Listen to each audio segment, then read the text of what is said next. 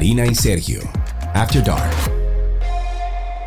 Estamos de vuelta recibiendo a través de redes sociales sus comentarios, felices de recibir esa retroalimentación de todos los temas que tratamos, de sus sugerencias, de hecho, porque queremos escuchar que ustedes necesitan que tratemos aquí, que hablemos aquí en cada uno de nuestros episodios, como la que le dio sentido al episodio que tenemos para ustedes en el día de hoy, que es una sugerencia de uno de nuestros oyentes. Así es, Cari. Y nuestra experta invitada en el día de hoy, antes de comenzar a grabar, nos dijo, escogieron el tema más eh, psiquiátrico. Psiquiátrico posible en la vida. Bueno, pues hablaremos de la esquizofrenia. Es un trastorno mental grave que a escala mundial afecta a aproximadamente 24 millones de personas. Es decir, de cada 300, una está afectada con esto.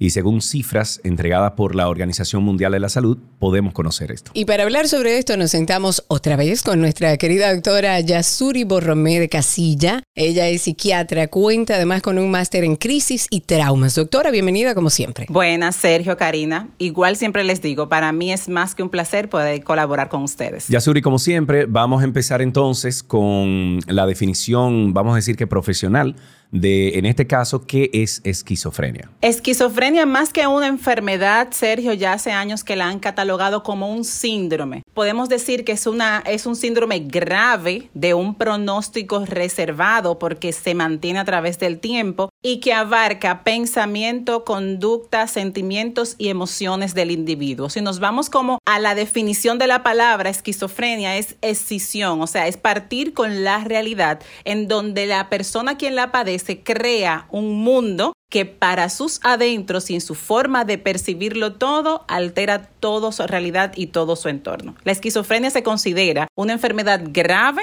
un síndrome y ya se está hablando en los últimos tiempos de que puede ser un trastorno del neurodesarrollo por la parte biológica tan importante que abarca. Ok, ¿y hay algunos síntomas específicos que puede manifestar o que puede dejarnos entender que hay una persona que está atravesando por esquizofrenia? Sí, importante porque la esquizofrenia tiene dos formas de inicio, por eso es que es tan variable, es tan diversa en su presentación que muchas veces pasa desapercibido o se confunde con otros diagnósticos. Una esquizofrenia de inicio tardío o de inicio insidioso como lento puede comenzar con aislamiento social, conversaciones que parten fuera de la realidad como que si están controlando la mente, de que si hay algunos extraterrestres, que si le han puesto un chip. Es un conjunto de ideas que parten de una imaginación, pero que en ese interior esa persona considera que todo lo que está pensando y sintiendo es real. Alucinaciones auditivas, o sea, empieza a escuchar voces. Estas voces a veces pueden ser de comando, o sea, que le mandan a hacer cosas. Esto es peligroso. Las voces de tipo comentadora, es como que yo escucho que empiezan a hablar entre sí y yo me doy cuenta.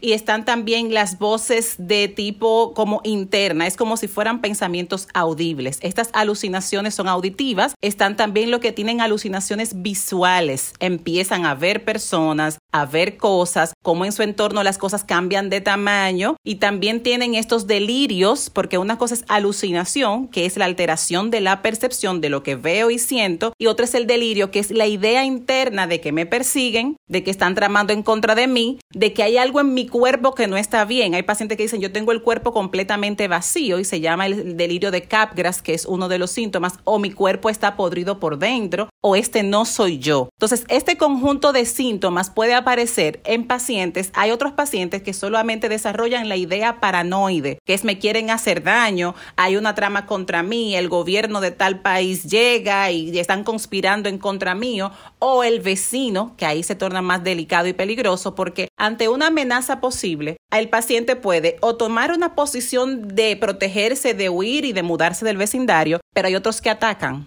porque se sienten amenazados. Entonces, la esquizofrenia, no todo paciente con esquizofrenia se torna peligroso, por eso es que siempre hay que buscar la forma de poder categorizar en tipos o en forma de presentación Porque el que comienza con un inicio tardío y lento suele ser peor pronóstico que aquel que comienza de forma rápida. Es este tipo de paciente que un día despertó y empezó a decir, no, que tú no eres mi mamá o que mi hermano no es mi hermano, ocuparon su cuerpo. Entonces se activan estos síntomas psicóticos de forma rápida y de forma intensa, que se le llaman síntomas positivos. Alucinaciones, delirios, ideas bizarras, cambios de conducta, empiezan a almacenar cosas, tienen conductas extrañas y de ahí salen los subtipos que antes se utilizaban. Ya no. ¿Por qué? Porque como la esquizofrenia es tan variada, ya no se le da un subtipo, que podemos hablar un poquito de eso, sino que se le dice esquizofrenia a todos, que anteriormente eran cinco tipos. Ok, ¿hay diferentes niveles o clases de esquizofrenia? Más que niveles es clases, sí. Anteriormente se clasificaban en cinco tipos diferentes porque ya los, los niveles tienen mucho que ver con el entorno, cómo apoya, la capacidad intelectual o cognitiva que tenía ese paciente antes de desarrollar este cuadro, la capacidad de funcionar o de hacer conciencia de que tiene la enfermedad y si lleva tratamiento o no. Se ha descubierto que el paciente que hace un primer episodio psicótico y no se medica de forma correcta en ese primer episodio, la respuesta a largo tiempo es totalmente desfavorable. Entonces, estos subtipos estaba la esquizofrenia paranoide, que son conjunto de ideas delirantes de que el otro trama contra él o hay una conspiración contra él. Estos se tornan agresivos porque, como les dije, tienden a atacar o a, huir. Está la esquizofrenia desorganizada, es la de peor pronóstico porque afecta mucho lo conductual. La persona se aísla, tiene conductas erráticas, empieza a almacenar cosas en su casa, se viste de forma extraña, puede adoptar posiciones también en formas que no son lo acostumbrado para el entorno, vamos a decir, para el entorno cultural en el que se encuentra. Está también, aparte de la desorganizada y la paranoia, la indiferenciada, que es esta que tiene síntomas de todos los demás tipos. Está la esquizofrenia catatónica, que es esta donde un paciente puede durar días en una misma posición.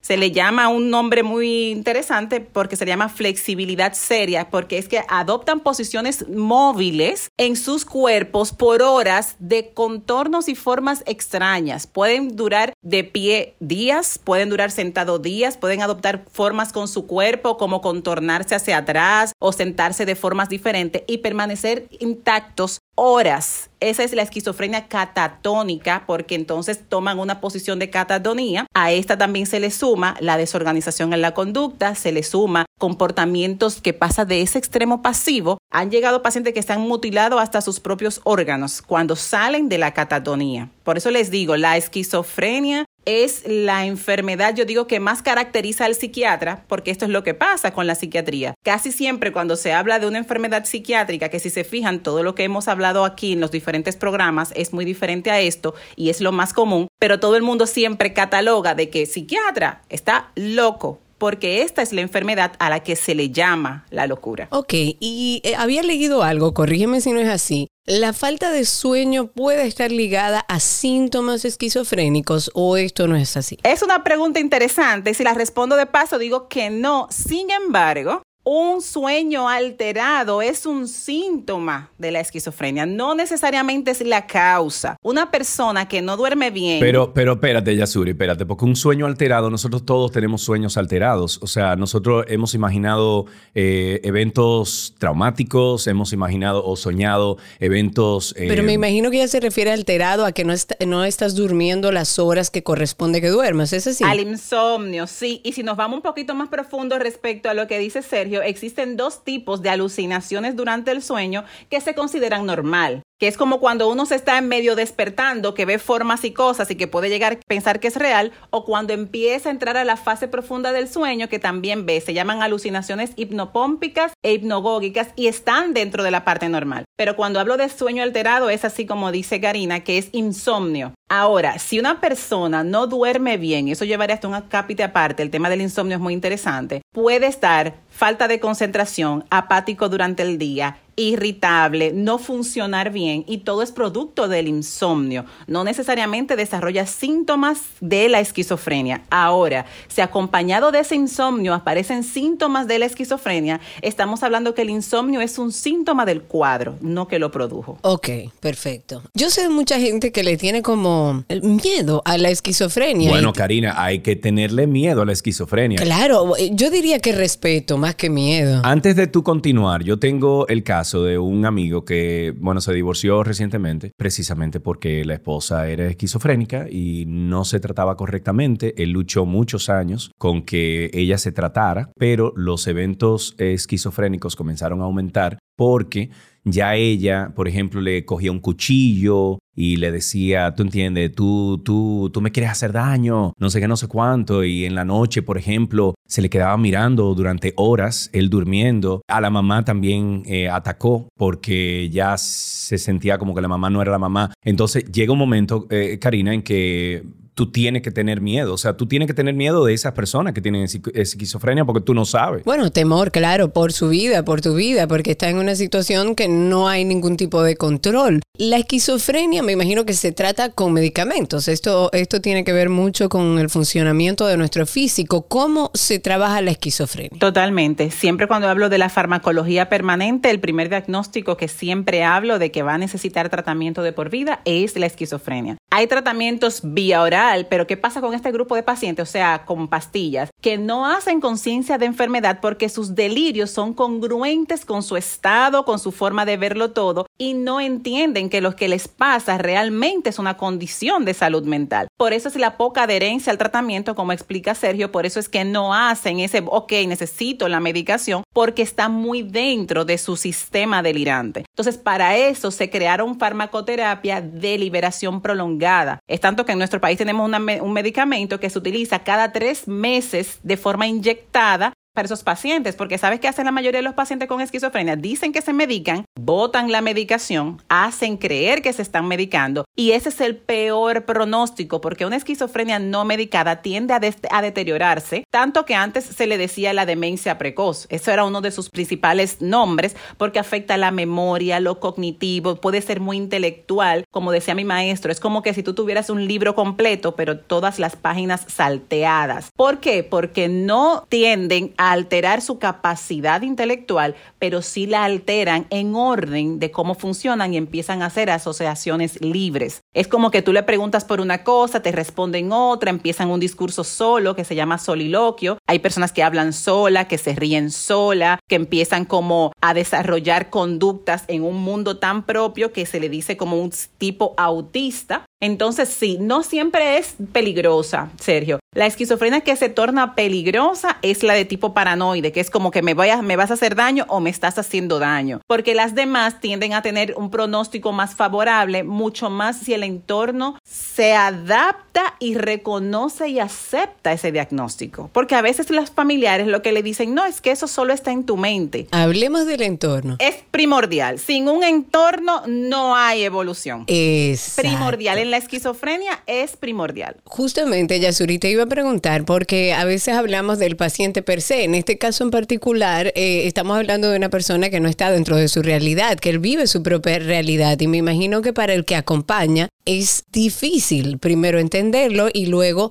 acompañar a un paciente. ¿Cómo la familia de un paciente con esquizofrenia debería involucrarse en la terapia? Porque yo tengo entendido que este trastorno es difícil de, bueno, de tratar en soledad es imposible, pero de, de tratar en, en una familia también. Sí, definitivamente es, vamos a decir que es indispensable el entorno familiar para la buena evolución, porque estamos hablando de alguien que no reconoce ni sabe que es una enfermedad, porque entra directamente a los delirios, pero los familiares tienden a negarse. Es como reconocer, es como que cuando se da el diagnóstico de cáncer, comparamos mucho como que la esquizofrenia es el cáncer de la psiquiatría, es difícil aceptar el diagnóstico porque estamos hablando que es algo con lo que va a luchar toda la vida, tanto el paciente como los familiares. Entonces, los familiares empiezan, eso solamente está en tu mente, eso no es verdad, esas son cosas que no pasan, pero para el paciente sí pasan. Entonces, ese es el punto cuando los familiares necesitan, primero, conocer la enfermedad, saber cuándo es que se activan los síntomas, porque después a cualquier cambio de conducta le quieren llamar que es un síntoma patológico y no, puede ser hasta parte de un periodo de, una fase más remitida de la enfermedad. Entonces, conocer los síntomas, conocer la enfermedad y convertirse en red de apoyo de que si hay que entrar en ese mundo delirante de, por ejemplo, tuve un paciente que quería su habitación todo blanco, ya sea las paredes, los muebles, las camas, la sábana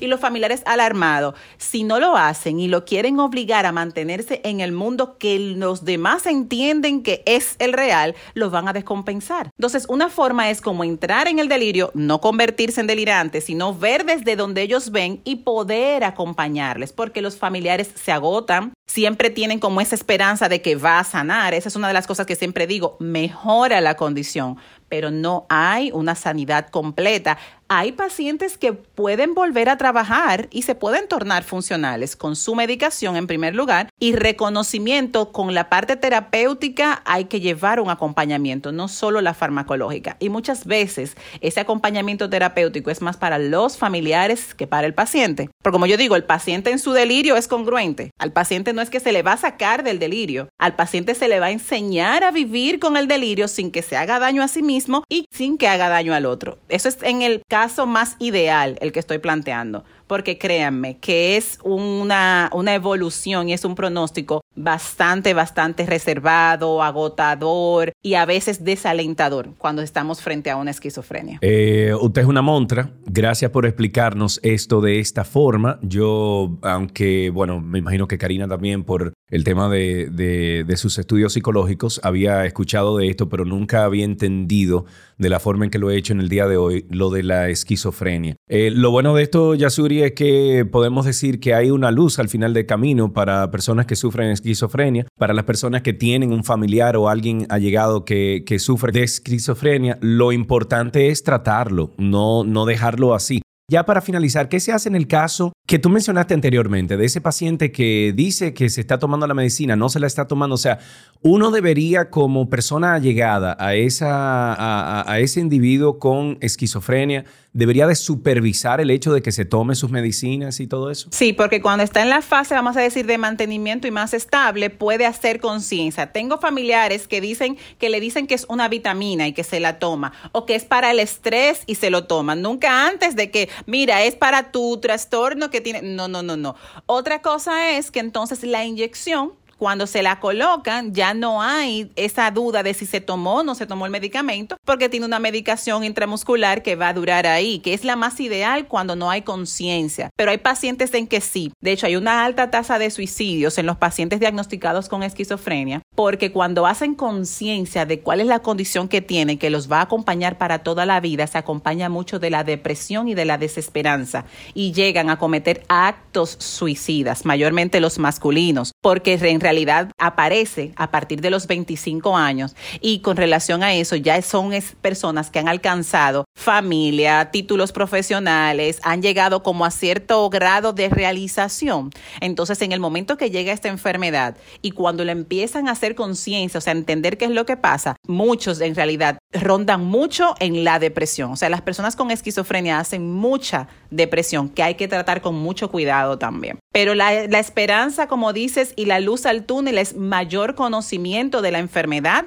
en realidad de qué es que se trata y cómo tratar a la persona que está enfrente. Porque créanme que si lo que está viendo, por poner un ejemplo, es un oso morado al lado suyo, usted no le puede decir que ahí no hay un oso morado. ¿De qué color es? ¿De qué tamaño? ¿Qué te dice? Y entonces como ponerse al lado para poder comprender el delirio porque ahí puede hasta identificar si es peligroso o no. O sea, espérate, Yasuri, o sea, tú estás diciendo vamos a seguir el hilo y vamos a ver hasta dónde llega. No, bueno, no le vas a decir que tú también lo ves, pero... No, hay que, hay que hacer parte del, del cuento que esa persona está haciendo. Es entrar en el delirio como no te voy a negar que lo que tú estás diciendo es tu verdad, ahora cuéntamela.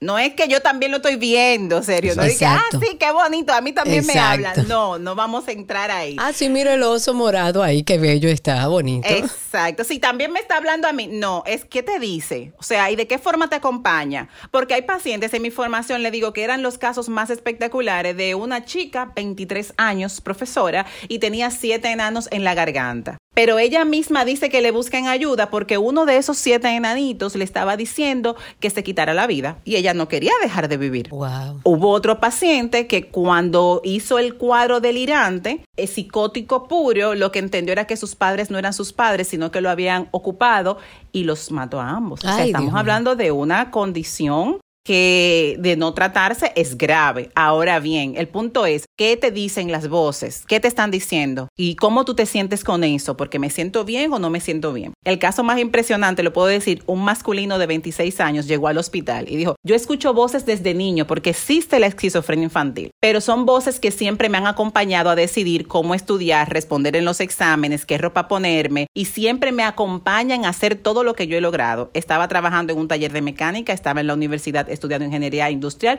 y vivía solo con esas voces toda su vida.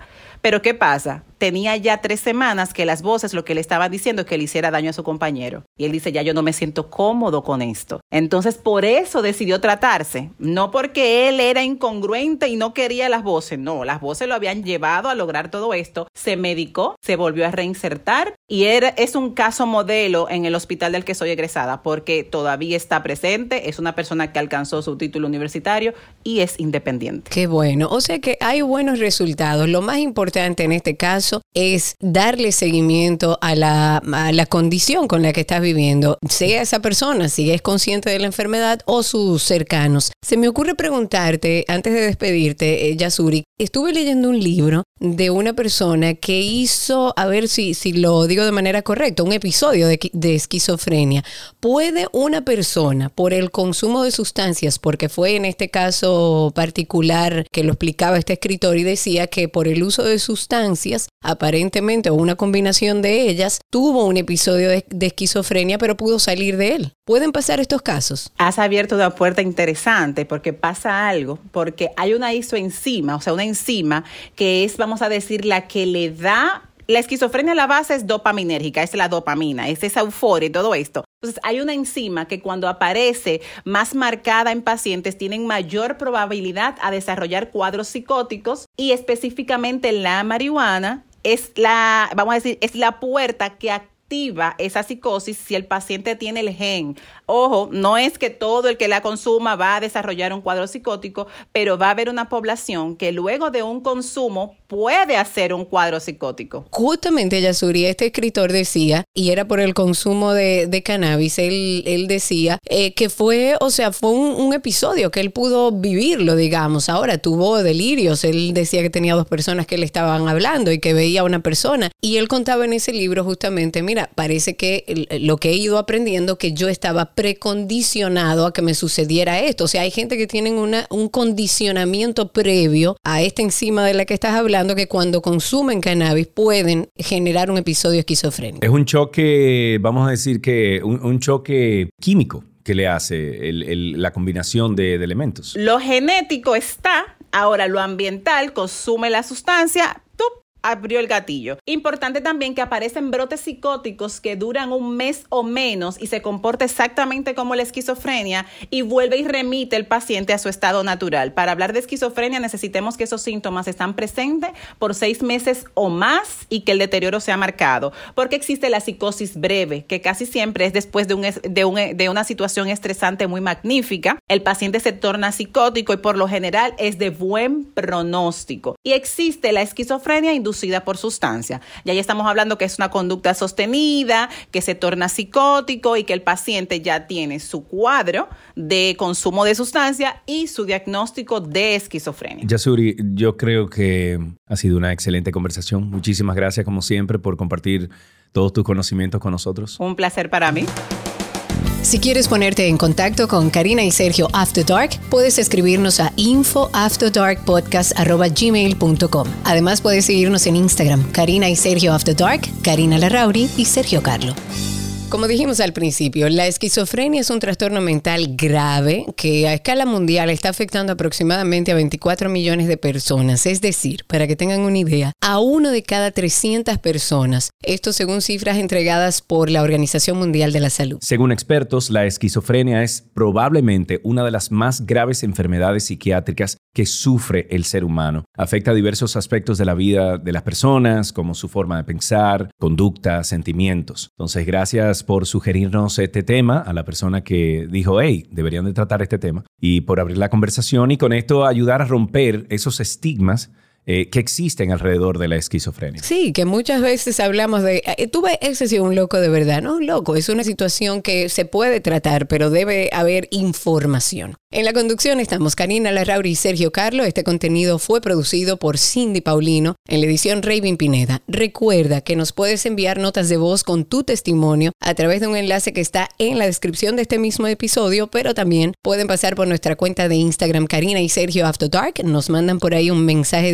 con su voz. Podemos ponerlo y podemos y estamos abiertos a tratar cualquier tema que ustedes quieran. Hasta la próxima. Karina y Sergio After Dark.